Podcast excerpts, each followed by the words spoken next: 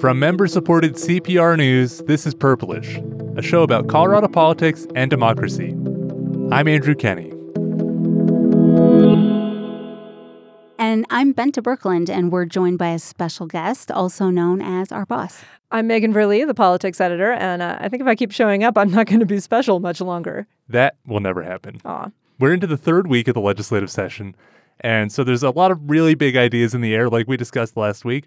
But I gotta be honest, it's not as crazy as y'all told me it would be. There's no late nights, there's no cursing lawmakers. I don't feel like I'm at the end of my rope, and that kind of worries me. Uh, so, Bente, like, D- d- don't worry, it'll, it'll be here before you even know it. Really? Yeah, I feel like you're just jinxing yourself by saying this. There is like a shoe hanging right over your head. It's going to drop on you at any the moment. The shoe is in orbit. Yes. The shoe will drop. But well, we we do have at the start of the session a lot of briefings and hearings, and so things haven't fully kicked into the to the highest gear. But on Monday, the bill to repeal the death penalty gets its first hearing, and that that's going to be weighty, somber, lengthy, and it's only going to keep continuing. So I thought we'd take some time today before it gets really intense to talk about why it gets so intense and how it gets so intense, what it's like to be a public official in the internet age. And in fact, I talked to one high ranking legislator who has been in it for 10 years and after this next re election season is just going to maybe give up, just stop in politics, which is interesting because that's all he's pretty much done.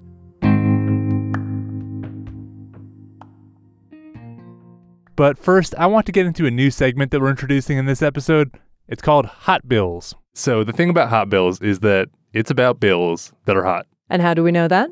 Well, there's a couple different ways. There's talk in the Capitol, hallway whispers, social media. But what we're going to use this week is the handy fact that on the state legislature's website, there is a section that, that tells you the bills that are getting the most hits, which I'm not sure how many hits that is. Is it dozens? Is it hundreds? Probably not Grammy level. it's enough to tell us what's really popular. And it's usually got pretty interesting results. So I want to step through those really quick and explain what are the most popular or controversial bills right now. And uh, Megan, can you start us off by telling us a little bit about what I'm calling the puppy dog in the window bill? Yes, this is a measure that was introduced to uh, crack down on dog and cat breeding, uh, put some new regulations around the conditions those animals have to be in. And then, and I think that this is the one that's really catching people's attention, it would limit where you could get a dog or a cat. You, uh, It would ban pet stores from selling them. It would also ban outdoor sales, so flea markets or meeting somebody in a parking Pet lot. stores. Pet stores, But which it's all American. well, actually, it turns out, at least according to the American Kennel Club, they're a very small percentage of where people are getting their, their pets these days. But it would really push people to get their animals either from a licensed breeder or from a shelter or rescue. Uh, American Kennel Club is not behind this. They feel that this is very unnecessary. It ignore they say it ignores uh, good regulations already in place in Colorado and might actually create kind of a black market for animals. Huh. So they're worried about government interference in the puppy dog market. Exactly. So uh, obviously, because that has been on the most accessed bills list for quite a while, uh, that seems to be something that people are very interested in. Huh. Very interesting. All right, Bente, what have you got? Well, we have a very fun title here Management of Single Use Products. This is referring to plastic bags and straws, styrofoam, and it would ban stores and restaurants from providing these to customers. They could provide paper bags for a fee. So, going to be controversial for sure. I, I think I remember a bill like this last year. Is this a, a new there- idea? No. eh, There has been something similar that was proposed that didn't get through. So I think we'll have to see what's changed this year. We do have some of these bans already in local communities in Colorado and are seeing this movement across the country and other countries Across too. the world, too. Yeah. United Kingdom is getting ready for a total ban on plastic straws and other similar stuff. And I think that starts in, in April. Oh, did your homework. So what's your hot bill, Andy? Well, this is one that's proved pretty alarming for a lot of people in the LGBT community and beyond. It is a bill that would make it illegal for a doctor to prescribe hormones or perform operations that are meant to help a minor transition their gender. So it's essentially aimed at stopping transition for transgender kids. For conservatives, this is part of a bigger national push. It goes straight to cultural conservative concerns about uh, the role of gender and sex and about whether or not as a society we should accommodate transgender people and moreover uh, you know on this bill in particular it, it goes into concerns about whether or not minors are in a position to make a decision or should be put in a position to make a decision about their own gender identity. I don't know. What do you all think will happen to that one? Uh, d- fail in its first committee. That said, there is a lot of attention on it. I've been seeing press releases from LGBTQ groups who really see this as one of a slate of bills uh, designed to try and make the state less friendly uh, to, to queer people. You know, I think it, it won't it will fail, but it's going to cause a lot of debate.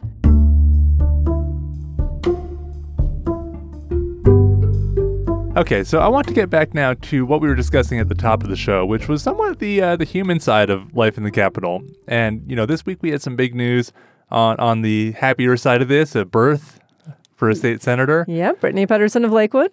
We'll be talking about that, I think. That's right. And and as well, you know, we're we're going to dive a little bit into some of the threats, the vitriol, the pressure that politicians face at the state level and what that kind of says about the business of politics and and a little bit about modern society. Anyway, there's a little bit of news on that front this week. Benton, you want to tell us a little bit about it? Yep. So the, it would be a class four felony to threaten a lawmaker or harass a lawmaker under this legislation. So lawmakers would be in the same category as judges.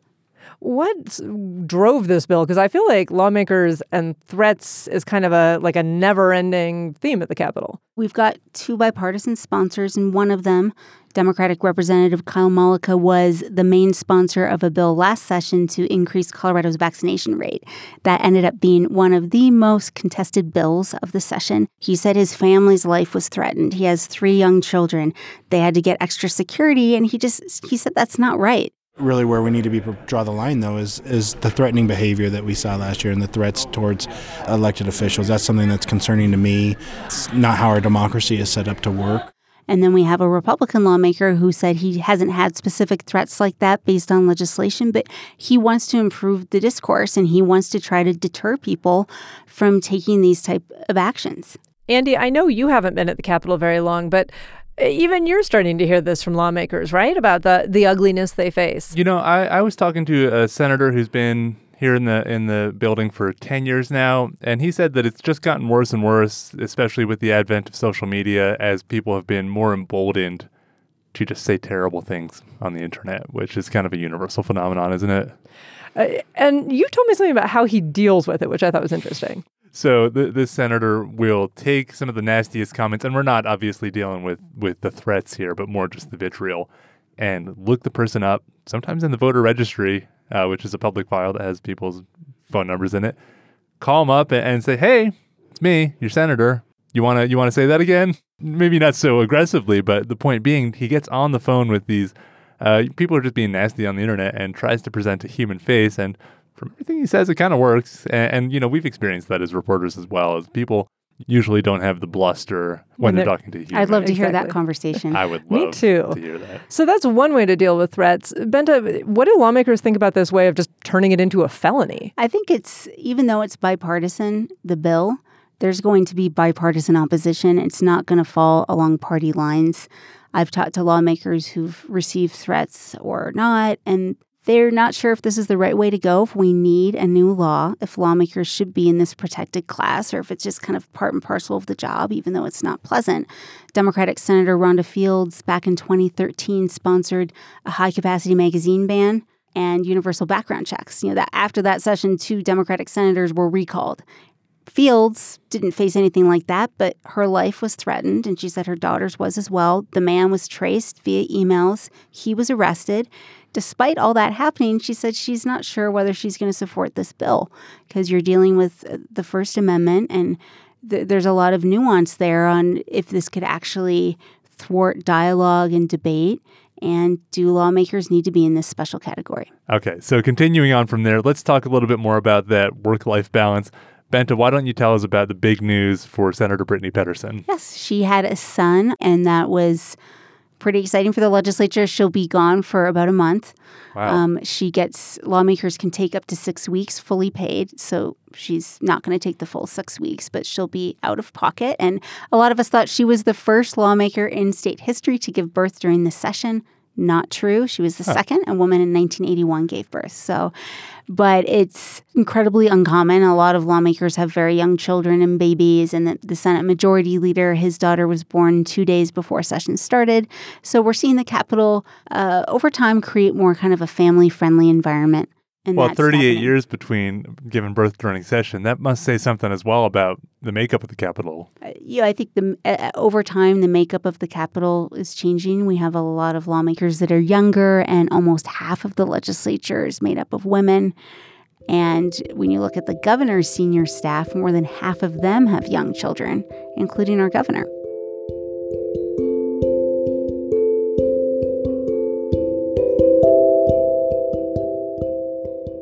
All right, folks, it's time to introduce our other new segment. We love segments on the show now. This one is called Wait, What? And we're going to use it to share things that have made us go, you guessed it, wait, what? And, you know, that sometimes that'll that'll be a wait, what? And sometimes it'll be a wait, what? And sometimes, like this week, it'll be a wait, what? Have you ever considered an acting career? Uh, no. but wait, what is what I said when I read in uh, that in Washington, D.C., senators on the U.S. Senate floor are allowed to drink two beverages. Ready for this? You got water, sparkling or still, and you've got, this is according to, you know, widespread news reports this week, you've got milk. Senate rules do not prohibit a senator from sipping milk during his speech. I actually know why this is because I edit our DC reporter, Caitlin Kim, and she went to find out why this is. And there are actually two reasons. There's the like, so good it has to be true reason, and there's the so boring it probably is true reason. Let's hear him. So good it has to be true is that back in the 50s, they thought milk was a good uh, treatment for ulcers and politics being stressful work. Many uh, Congress people had ulcers, and so they got to drink milk during these debates.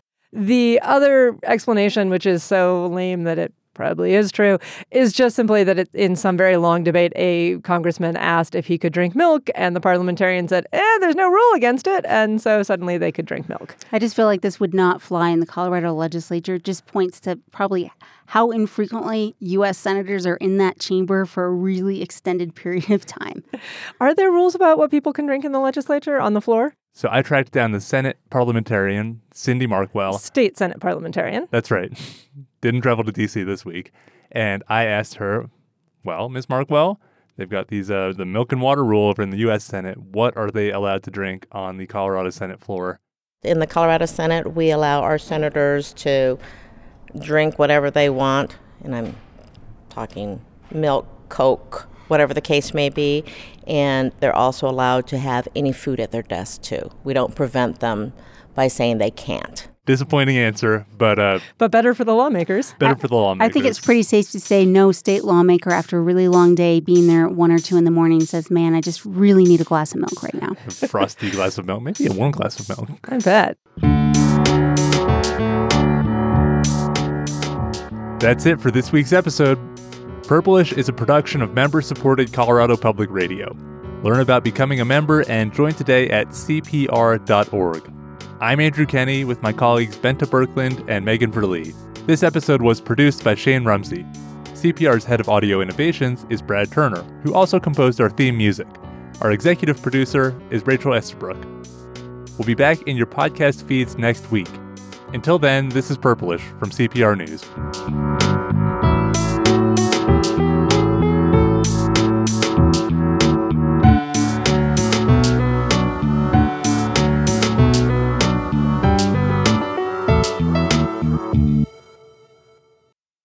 Well, before we get to that, we do have a new thing that I want to introduce to the show, and it's a segment called Hot Bills. Hot Bills. Sorry, I can't. Every time you say Hot Bills, I'm going to have to shout Hot Bills. That's fine because I don't as- want to. As long as we don't have to say it in unison.